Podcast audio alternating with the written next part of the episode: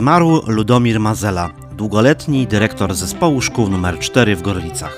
Jazda wężykiem nie popłaca, zwłaszcza gdy ma się w organizmie ponad 3 promile alkoholu.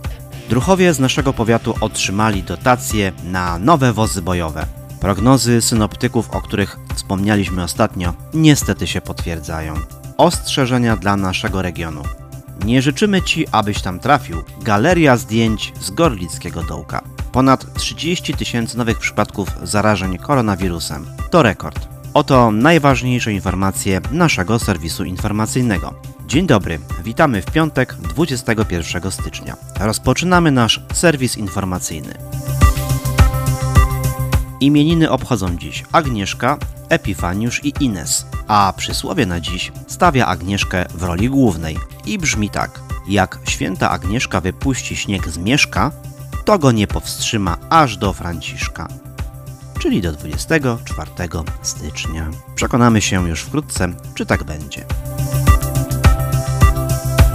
W kalendarzu świąt nietypowych obchodzimy dziś Międzynarodowy Dzień Przytulania, Dzień Spodni Desowych i Wiewiórki.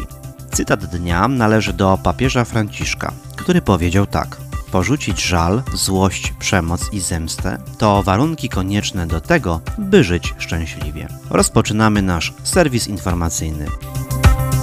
Zmarł Ludomir Mazela, który w latach 1964-79 pracował na stanowisko dyrektora ówczesnej szkoły podstawowej nr 4 w Gorlicach, gdzie kształcił wiele pokoleń gorlickiej młodzieży. Był poetą, współpracował z redakcją Kwartalnika Gorlickiego, w nim zamieszczał wiele swoich wierszy oraz tekstów o charakterze publicystycznym. W pamięci Gorliczan pozostanie jako wspaniały człowiek, życzliwy i wyrozumiały, sumienny nauczyciel oraz poeta przyjaciel dzieci i młodzieży, niezapomniany dyrektor szkoły.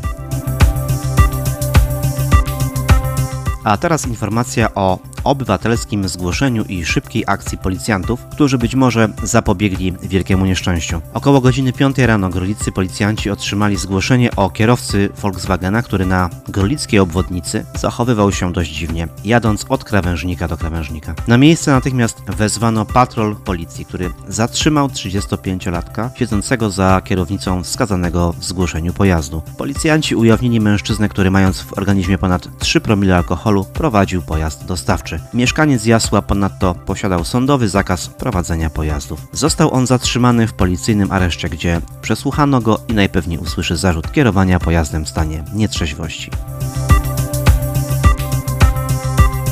A teraz przenosimy się do Łużnej, gdzie tamtejsi strażacy OSP oczekują na nowy samochód ratowniczo-gaśniczy. To właśnie ich jednostka opublikowała informacje o przyznanych dofinansowaniach na zakup tego typu pojazdu. W kolejce oczekują też strażacy z Uścia Gorlickiego. Pełna informacja o tej akcji do obejrzenia na naszym portalu. Przenosimy się do nietypowego miejsca w naszym mieście. Zapraszamy do wirtualnego odwiedzenia aresztu w budynku Gorlickiej Policji. Dzięki nam możesz zobaczyć, jak wyglądają w cudzysłowie wygody Gorlickiego Dołka. Oczywiście nie życzymy nikomu, aby się tam znaleźć. Uprzedzamy tylko, że nie jest tam ani przyjemnie, ani ciepło, ani wygodnie. Ale zdjęcia możecie obejrzeć za to bez żadnych konsekwencji. Zapraszamy. 20 stycznia to kolejna data w kalendarzu, która będzie przypominać o rekordzie nowych przypadków zakażeń koronawirusem. I tak odnotowano wczoraj ponad 30 tysięcy nowych przypadków zachorowań. Szczegółowy raport dotyczący statystyk naszego regionu możesz obejrzeć na naszym portalu.